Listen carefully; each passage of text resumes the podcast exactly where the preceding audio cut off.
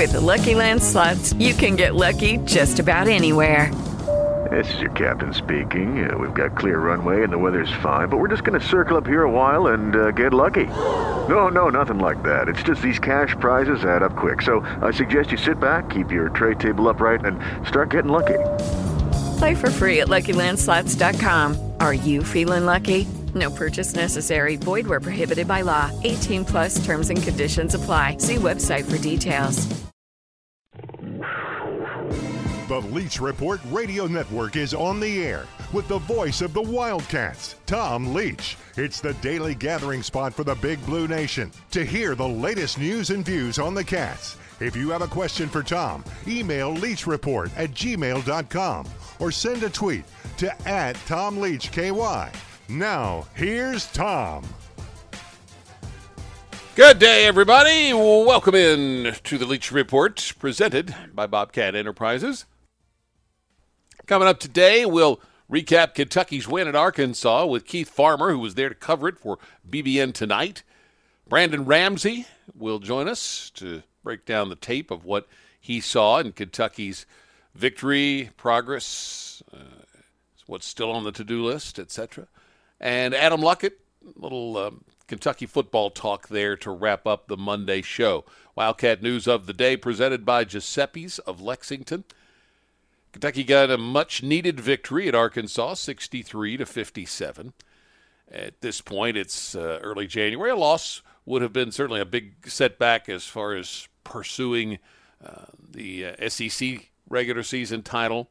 Wouldn't have been the end of the world, but it was uh, a big step forward off what we saw at South Carolina on Tuesday night. Kentucky, after a bad start, uh, got started to get comfortable with playing against a team that was physical with them uh, on uh, drives in particular. The uh, kickouts for three-point shooters that we uh, didn't see in the South Carolina game, we saw especially in the second half, and that three-point shooting was big for Kentucky's uh, comeback win. Uh, they finally pulled even early in the second half and fell behind by six again, and then slowly um, made uh, got got control of the game and then pushed it out, led by as many as ten, I believe, after trailing by ten in the first half. So, uh, 20 point turnaround over the course of the game for Kentucky. Antonio Reeves con- continues to put up All American numbers with 24 points, his 10th game with 20 or more, and uh, you know, his ability to to score in more ways than just catch and shoot. Um, makes him the player that he is as far as what uh, postseason accolades he should get. Uh, Reed Sheppard was fantastic in the second half with all 14 of his points, also five assists and four steals. Uh, Tre Mitchell at a fourth double double, 10 and 11. And Ugonna Onyenso was fantastic, in particular defensively, with three blocks. He also had four rebounds, scored six points for the Wildcats. But uh, the three blocks doesn't uh, begin to uh, talk about his defensive impact, and uh, we'll get into a little bit of that with uh, the coach Brandon Ramsey a little bit later on. Arkansas scored 0.82 points per possession. That's Kentucky's best defensive number this season, and uh, probably by a wide margin. And that's according to KenPom.com, in which Kentucky improved about 30 spots in defensive efficiency in just one game.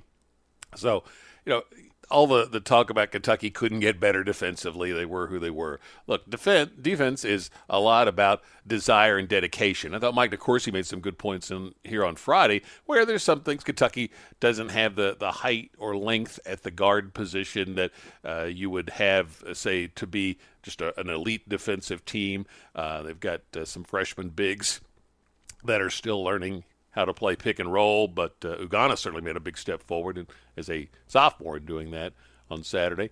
Um, so they've got some some things working against them to be a great defensive team, but they could get significantly better. They took a step in that direction on Saturday. Uh, women's basketball lost at Alabama 91-74. The UK women stay winless on the road, 2 and 5 in SEC play. Links to the stories that we talk about you can find them on the Bud Light Leach Report page at TomLeachKY.com. Heading to a break. Keith Farmer will join us when we come right back. Get his take on seeing the game up close and personal there in Fayetteville on Saturday. Wildcat News of the Day, a service of Giuseppe's of Lexington. You can go to giuseppe'slexington.com and see the menu of the fantastic offerings that they have, and then know that you can uh, have it in a fantastic environment, their atmosphere with live jazz music in their lounge if you sit there every night of the week. Or they've got that climate controlled patio. Gift cards, too, if you want to uh, get a gift for someone special that's hard to buy for. Get Giuseppe's gift cards. We'll be right back with Keith Farmer. 14 past the top of the hour on the Leach Report for this Monday as we welcome Keith Farmer into the program. As the Wildcats went out to Arkansas and won 63 57, Keith was there to cover it for BBN tonight. So you'll see a lot of that coverage coming up on the show uh, tonight and uh, this week on LEX 18 here in Lexington and uh, elsewhere around the state. Keith, uh, was that your first time to Bud Walton?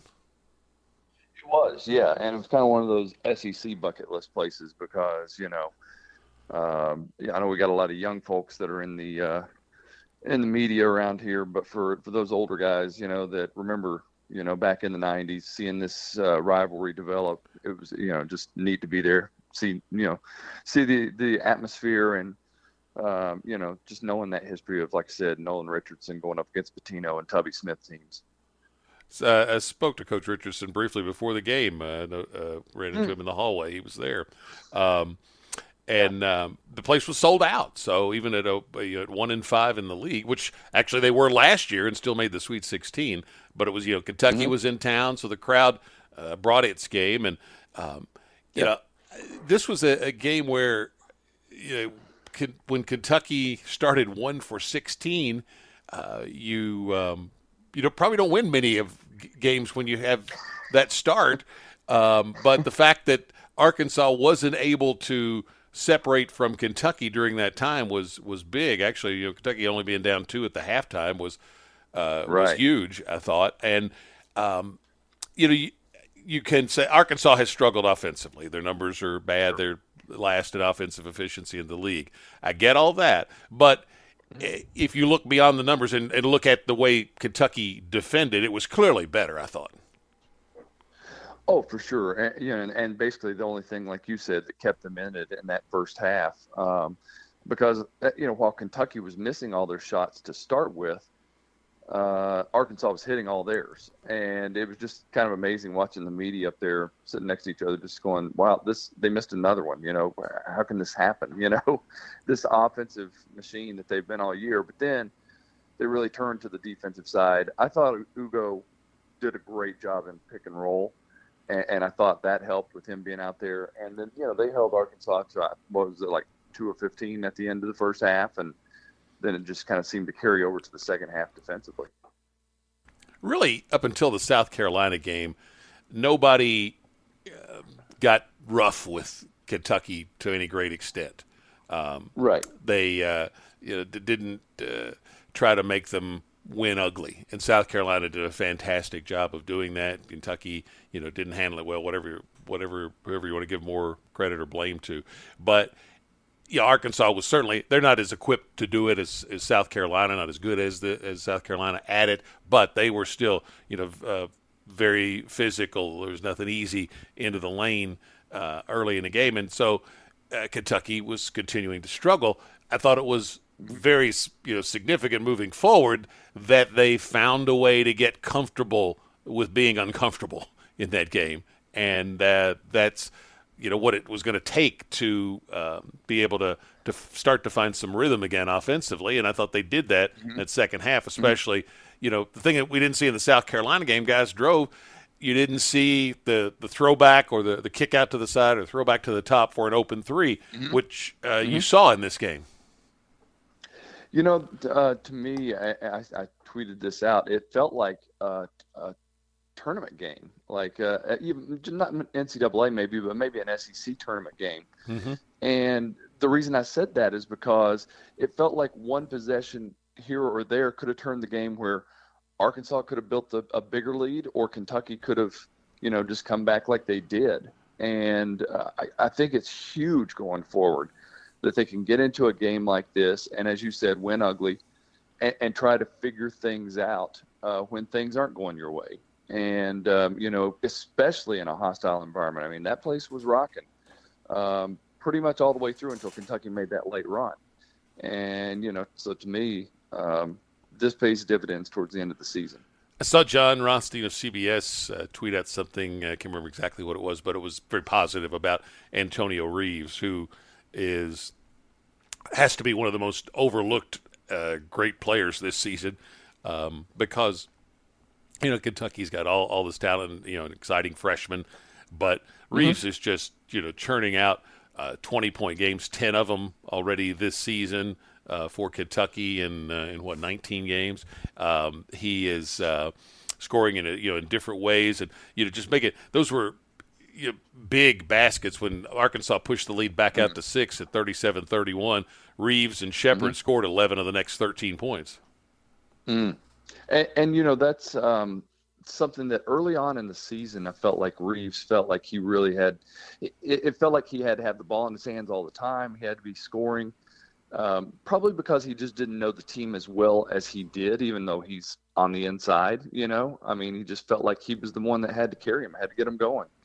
Now I think he realizes there are a lot of scorers on this team, but when it comes down to it, um, he's the guy when you need the bucket, and it, he's found his ways to do it more so than just you know standing out around the three point line.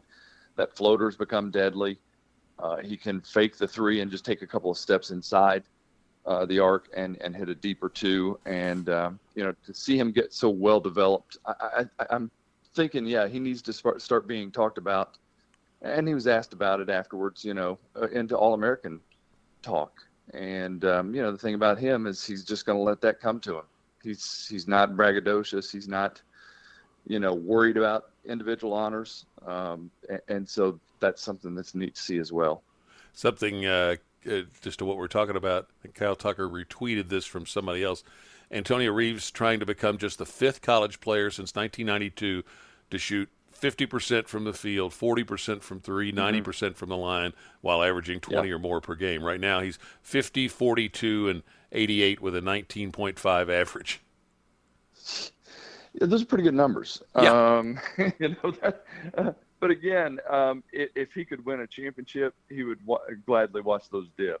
Um, you know, uh, if there was something that was neat to, to, see the other night, it was that we know Cal always shortens his bench towards the end of the year, and I really think he found uh, that that core five towards the end of the game that he stuck with, and I, I don't think he's going to go to five with this team, but um, we may start seeing him shorten this bench a little bit and, and go with some of those guys because it, it, was a, pretty successful group of five out there at the end of the game.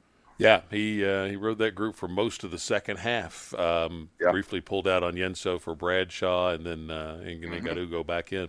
Um, Keith, appreciate the time, and uh, folks can watch for you on uh, LEX 18 and uh, BBN Tonight. And go to bbntonight.com for the content that uh, if you don't catch the show live, you can see it uh, on your own schedule. Thank you, Keith.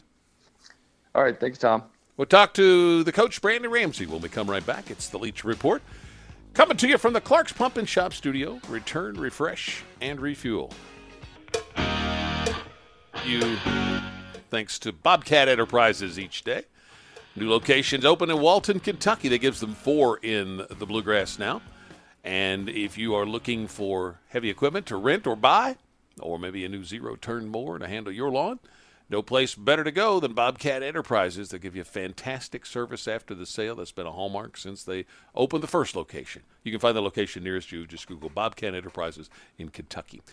Joined now by Brandon Ramsey, a former coach who's uh, doing the posts uh, for KSR and On Three Sports. He's got a YouTube channel, podcast. We'll talk about all of that. Uh, but we want to start by talking about Kentucky basketball, uh, Brandon, and the uh, the win at Arkansas and uh, it was not the, the blowout that uh, Arkansas had been getting in SEC play, but to start one for 16, you're probably not going to blow too many people out. No, that, that's going to make it very hard, especially when when, when playing on the road. Um, yeah, it, it was a it was a very ugly start. Um, in, in a lot of ways for most teams or for for both teams, but obviously from our side of things, it, it stood out more for Kentucky. And yeah, when you just never would have expected a game, even coming off of the South Carolina matchup, where obviously the offense struggled uh, more than it had all season. But for Kentucky to be in a situation where they had scored four points through, I think, over 10 minutes of the game, like I just don't think any of us would have ever imagined a situation where that would be what we were witnessing, um, given what we had seen all season from this offense. I think it may have been uh, you that I saw first saw this stat from AP top 10 teams uh, going into the weekend uh, mm-hmm. were winning less than 40% of the time on the road against unranked teams. And that uh, statistically, uh, over time, that number is usually in the 70s. And I think the worst year, I think on the, the tweet you posted, I think the worst year was 2016 when it was like 62%. So it's like 39% yeah. at the moment. Um, and, you know, there was at least one more of those on Saturday with Auburn losing at Mississippi State. So what's, is it just a, you know, an outlier the year or is there some reason for it? Well, I, I think it's fair to say at this point that it, it, it may not be an outlier. Like I, I think we're enough into the season now where the, the numbers are so staggeringly different that I I do think that we're just witnessing a continued evolution towards parity in in college basketball, and I think that I think a lot of us that watch a lot of college basketball kind of have felt it happening for a couple years, um, and, and probably have seen it happen at a higher level this year, just because we've we've witnessed so many weeks where there's some some pretty strong upheaval in the top 25 poll, especially among the top 10.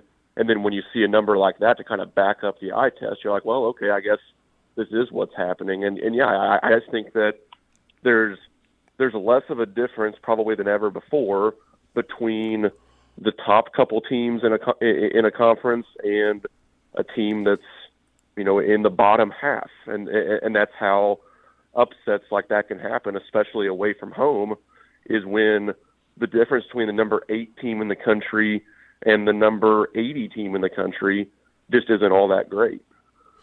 And with the you know the transfer portal uh, in particular, teams that are older probably in most cases aren't as talented as you know a team like Kentucky, but then Kentucky's really young. So each way you're giving up something. Right, and and I think you saw that you know in a game like South Carolina where they have a lot of a lot of transfer guys, guys that have played a lot of college basketball games. And now it's it's not like Kentucky is just full of spring chickens. I mean, we got Antonio Reeves and Tre Mitchell that have played, I think, now close to a combined 250 college games. So that that should make up for some of it. But still, when I mean, at any given time, Kentucky has three guys out there generally who it's it's one of their first big road SEC environments still when they go on the road. So it, it it is just harder for teams like that, I think, to to go into some of those environments and answer the bell when they get punched in the mouth. And that's why I was so impressed, and I think we even talked about it when when Kentucky went on the road and beat Florida to start off SEC play was like that that's not really what's supposed to happen with these young teams. And I think like what we saw against South Carolina was more of what the norm is. Talk with Brandon Ramsey from On Three Sports. KSR will continue the chat in just a moment. Get a little deeper into uh, some of the breakdown of Kentucky's win at Arkansas. He said, "Stick with me." Here's here's the deal with him. If he would have said this at South Carolina, I probably would have played him more than I played. But he looked like a deer in headlights. Everybody saw it and said, "What happened to him?" So but I said, you. "No." I came up to him. If that ever happens again, you look at me in the eye and say, Stick with me, coach. Just stick with me. I'll be fine. That was John Calipari on our post game interview on the UK network talking about uh, the Reed Sheppard uh, interaction. And Reed was 0 for 5 in the first half on Saturday. Scored 14 in the second half. Visit with Brandon Ramsey, uh, the uh, former coach who breaks down the tape for posts at On Three Sports and, and KSR, and you know moving uh, Reed to be the primary ball handler there in the second half was, uh, I thought, significant for Kentucky. Uh, the offense started to find a little more rhythm. I thought you can tell me if I'm right on this that the main thing that he did versus what we saw at South Carolina, he drove to pass and found guys open on the perimeter when Arkansas was trying to, you know, collapse and and be physical on the drives. Yeah, I I thought that Reed did a, did an excellent job, um, obviously with, with with the ball in his hands in the in the second half, and that was that was a key adjustment. I thought to to getting the the offense on track and scoring instead of 24 or whatever we had in the first half, and um, he he is certainly uh, very comfortable as a playmaker. Um, you know, one of the things with getting the ball in his hands more is you you potentially limit some of his off-ball shooting, but that doesn't really matter as much with this team because they still share it so well. And we obviously saw him make some threes in the in the second half too, with the dagger at the end of the game uh, there as well on a pass from Tre Mitchell. So I I think that really overall, I thought Kentucky did a much better job in the second half, and it's something I talked about of of sharing the ball, Reed Sheppard being a big part of that. Of instead of trying to score on the first drive so much, and we saw that not work as well early in the game when DJ Wagner missed a couple, Adou Thiero missed one, uh, Reed Sheppard himself missed a couple, and it was it was always on the first drive. And in the second half, there was a lot more drive and kick for a three, drive and redrive it, and it's just a little bit easier to to loosen some things up around the basket. And also, a little insight I thought there in what Calipari was saying. Uh, he told Reed, you know, if, if you're struggling, you got to come to me and you know tell me because you have a freshman, so you're still you know learning. And the thing with coaches, and this is I think true in all sports, they've got to trust that you know you like if you're a football coach, if I got to trust if I'm gonna put you in the game that you know the play and you're gonna do the right thing. Uh, or here, if you're the basketball coach, I gotta you know I have that that trust that uh, you know you're gonna you're ready for this because you know wasn't comfortable with I guess the look in in Reed's eye, and he didn't look he looked a little shaky down at South Carolina. Now you know if he played more, maybe he played his way out of that, but Calipari wasn't uh, you know in the in the heat of battle was maybe not fully you know sure that that would happen, so he didn't play him as much, and he played him a lot in this game, and that is you you've coached, you can speak a little bit to what that dynamic is like for. Absolutely, I, I I think a lot of it is, as you mentioned, it, it, it's building trust, and that and that just takes a little while um, th- throughout a season, especially with freshmen, and, and it's some two-way trust as well. Like Reed has to kind of be empowered to have the confidence to go up to a, a Hall of Fame coach and say, like, "Hey, coach, I know I struggled, but I've got this." Like, I think like second half, and Coach Cal has to be able to trust his players. A, if they say something like that, that they mean it and everything's going to be okay. And then also he just has to trust that these guys, you know, he he recruited them all for a reason. He thinks they're all really good, and just because they miss a few shots in the first half doesn't mean they're going to miss them in the second half. And I think it was especially telling with when I went back and rewatched it, like some of the shots he missed in the first half, like they they weren't necessarily a result of bad shots or even being rushed. Like he just he just missed a couple, and that that happens. And especially the little kind of like scoop inside hand lefty layup. Like he missed that in the first half. He literally made the exact same layup in the second half. And I thought that was a really good example of what we're talking about. Like I'm okay. It's going to be okay. I just I'll, I'll make the next one, coach. And I think that a game like what uh, Saturday, I think that that helped the Reed Sheppard John Calipari relationship when it comes to playing through some struggles. Talking with Brandon Ramsey uh, on uh, YouTube, you can see uh, his uh, is his weekly uh, show, Brandon, or yeah, yeah, yeah. So on YouTube, um, you can find the Brandon Ramsey College Basketball Show YouTube channel. There, I host episodes uh, which I call All Fired Up with Brandon Ramsey on Wednesdays at 12:30. Um, and then the Brandon Ramsey College Basketball Show is also on uh, podcast on Spotify or wherever you listen um, on Monday mornings and Friday mornings. And of course, the post it on Three Sports and KSR. A couple of other things about. Uh, I thought DJ Wagner was better uh, when he came back in and went back to running some of the offense in terms of finding teammates uh, and not trying to, to finish everything. So uh, maybe a little growth for him from seeing it from being you know on the on the bench for uh, a little while and getting a, a read at it and uh, or a look at it, and uh, I think is just his evolution. He's got to add a little more to his game on the drive. It's all about that going left, and teams know that. And so maybe whether it's a floater, I don't know, other things that, that he can add in addition to kicking the ball out that'll make him better by by March. Yeah, he um, he he obviously missed a couple early, and and I felt like, and this is something I've written about since the game, of a couple of those early layups that DJ missed were a lot like the layups he was missing early in the season when his percentages were so low.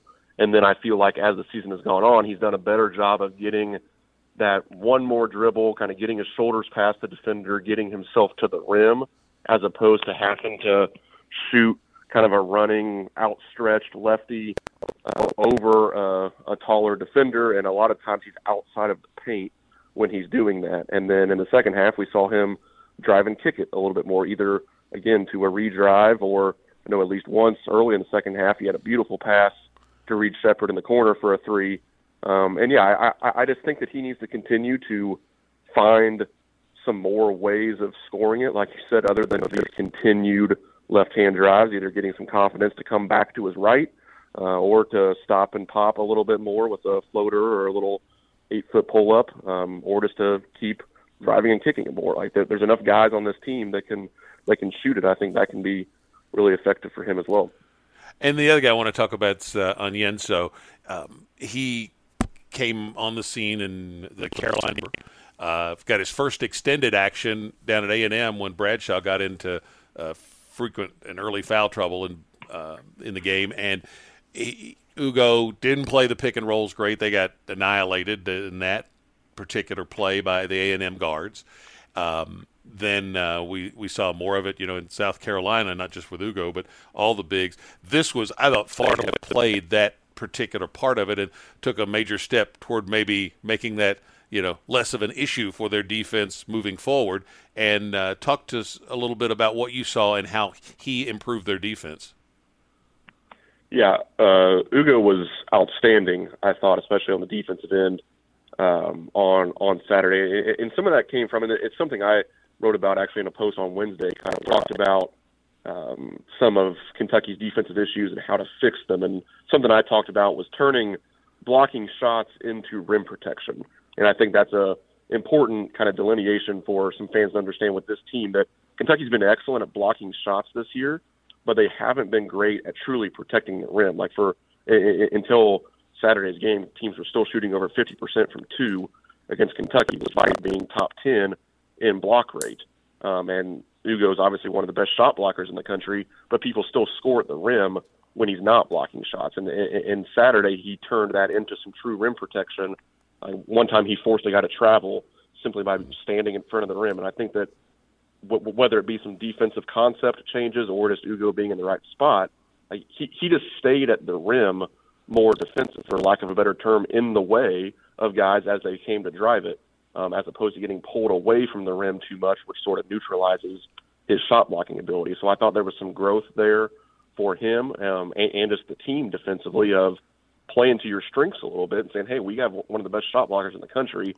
How about we try to park him in the paint as much as possible to to be there when these drives occur? Well, there's got to be an analytic that measures not only shots blocked but shots affected because that number would have been high for him. You mentioned the walking call. There were others where guys, you know, missed shots that he contested in the lane, and other times where you see an Arkansas guy look at the basket and go, "Nope, not going to do that."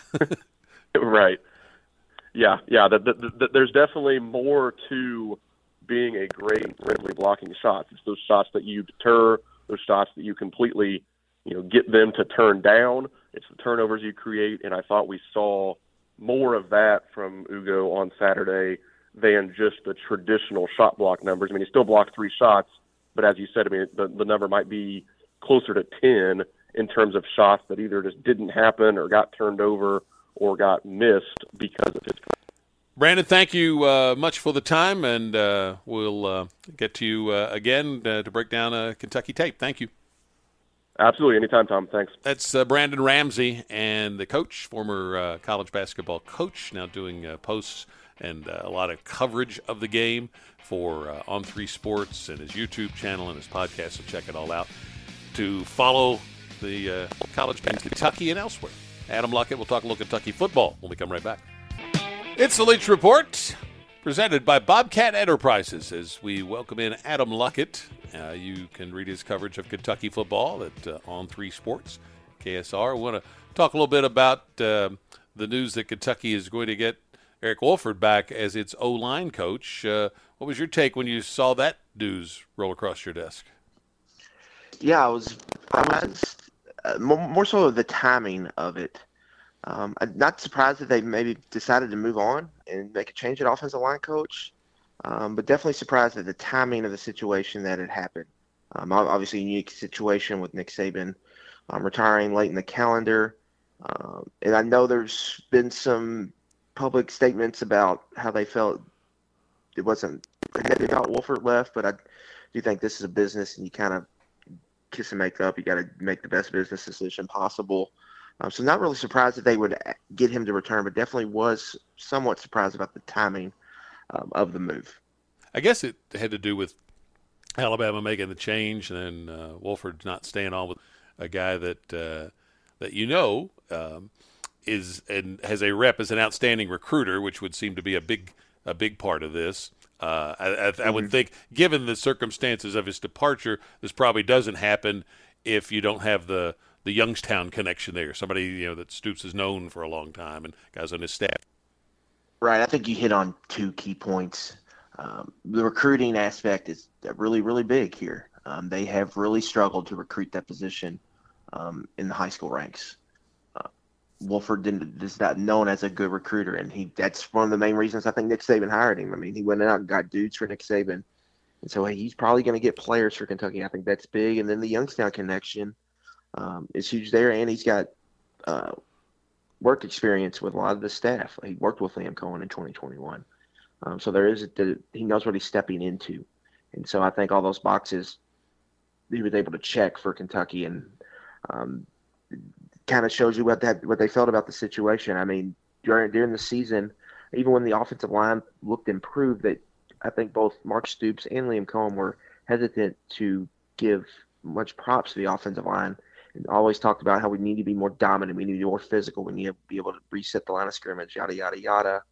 And I think that that shows that they they probably did want to make a change, but maybe they didn't know if there was a clear slam dunk, they didn't want to make the move. I think they probably felt Wolford was a clear upgrade, so I think that is why they ended up making the move once he became available. Do you think his arrival will uh, bring any other players in via the transfer portal in the O line? I think that's definitely something they're going to look at um, once the spring window opens. Uh, that, that's definitely on the table. I mean, we'll have to see. Some like Jalen Farmer is an interesting one to me because he recruited Jalen Farmer um, both at Kentucky and then to come to Alabama. So there's definitely a relationship there. And so as he um, overtakes someone at guard, and, and they're just where do they sit overall at tackle. Um, so I definitely think that's something that they will look at with him in there. Um, and I think they would have looked at it with Yenser there too, but with Wolford there, he can maybe go out and get a, one of his guys. And so that I think that's definitely something they're going to take a close look at this spring. Going into to spring, what are the positions you think they are most uh, concerned about shoring up? Yeah, I think right tackle is a big one. Um, what do they do at right tackle with Jeremy Flax moving on? Brought in Gerald Mincey from Tennessee. You got Courtland Ford back. Um, how do they fill their right tackle? I think is a big one. And Ford and Mincey, I mean, they've Mincey's had to play through injury. He's been injured a few times. Um, Ford got a little banged up this year at, at certain points. Uh, so that's something they're going to have to have to look at. And then I think starting cornerback outside of Maxwell Hairston and then nickel are the are the other kind of two spots um, to watch. Uh, that, that's the two I think you're looking to shore up through the portal I think those are big ones. And then I think there's some starting positions that are intriguing. You bring Christian Story in at safety, and you figure he's going to push either Jordan Lovett or, or Zion Childress. And then I think you know, Jalen Farmer at guard is going to come in and I think push potentially for a starting spot. Um, so those are kind of the four or five positions I'll be monitoring closely. Yeah, that Andru Phillips role is uh, significant. A guy who was a starting corner that would then slide down when you wanted to go to five DBs. He'd be the nickel, and you'd bring in a, a third corner. Uh, when they had Mike Edwards, Edwards would right. slide down from safety and, and be the guy covering a slot receiver, and you'd bring in a third safety. So you can do it from you know either from the corner or the safety position. So maybe it's one of those safeties that they do that with. Yeah, I think you look at Zion Childress. Maybe he did play nickel at Texas State before he transferred over to Kentucky, so he could be a candidate there. We saw Jantzen Dunn play that a little bit. Dunn has a corner and safety background. He played safety at Ohio State and then played corner here at Kentucky. So they do have some in-house options right now, and we're just going to have to see how that plays out. I think um, Terhyon Nichols, true freshman coming in, I think he's the guy that could potentially, um, at some point this year, earn uh, stat, snaps with the first team. So he's going to be one to watch, I think, there too. And I, I think that's a position, again, at corner, they definitely could take a look um, here in the spring window and see see what they have during practice and, and then see what's available um, when that portal reopens. Uh, Adam, appreciate the uh, the time. We'll talk more as we get closer to spring practice.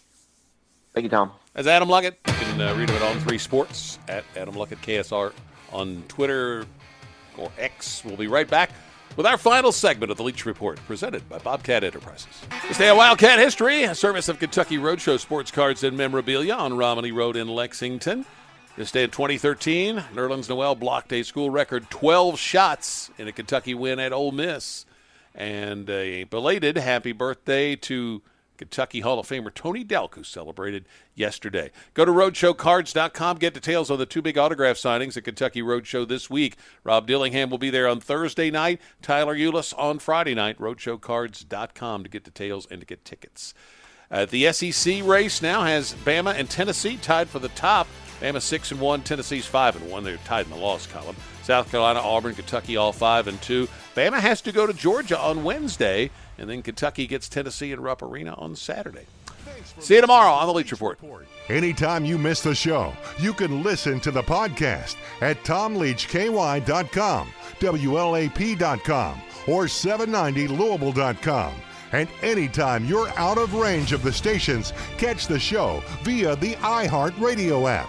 If you have any questions for Tom, email leachreport at gmail.com and check out his website at tomleachky.com.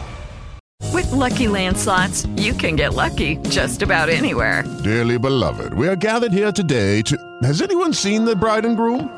Sorry, sorry, we're here. We were getting lucky in the limo and we lost track of time.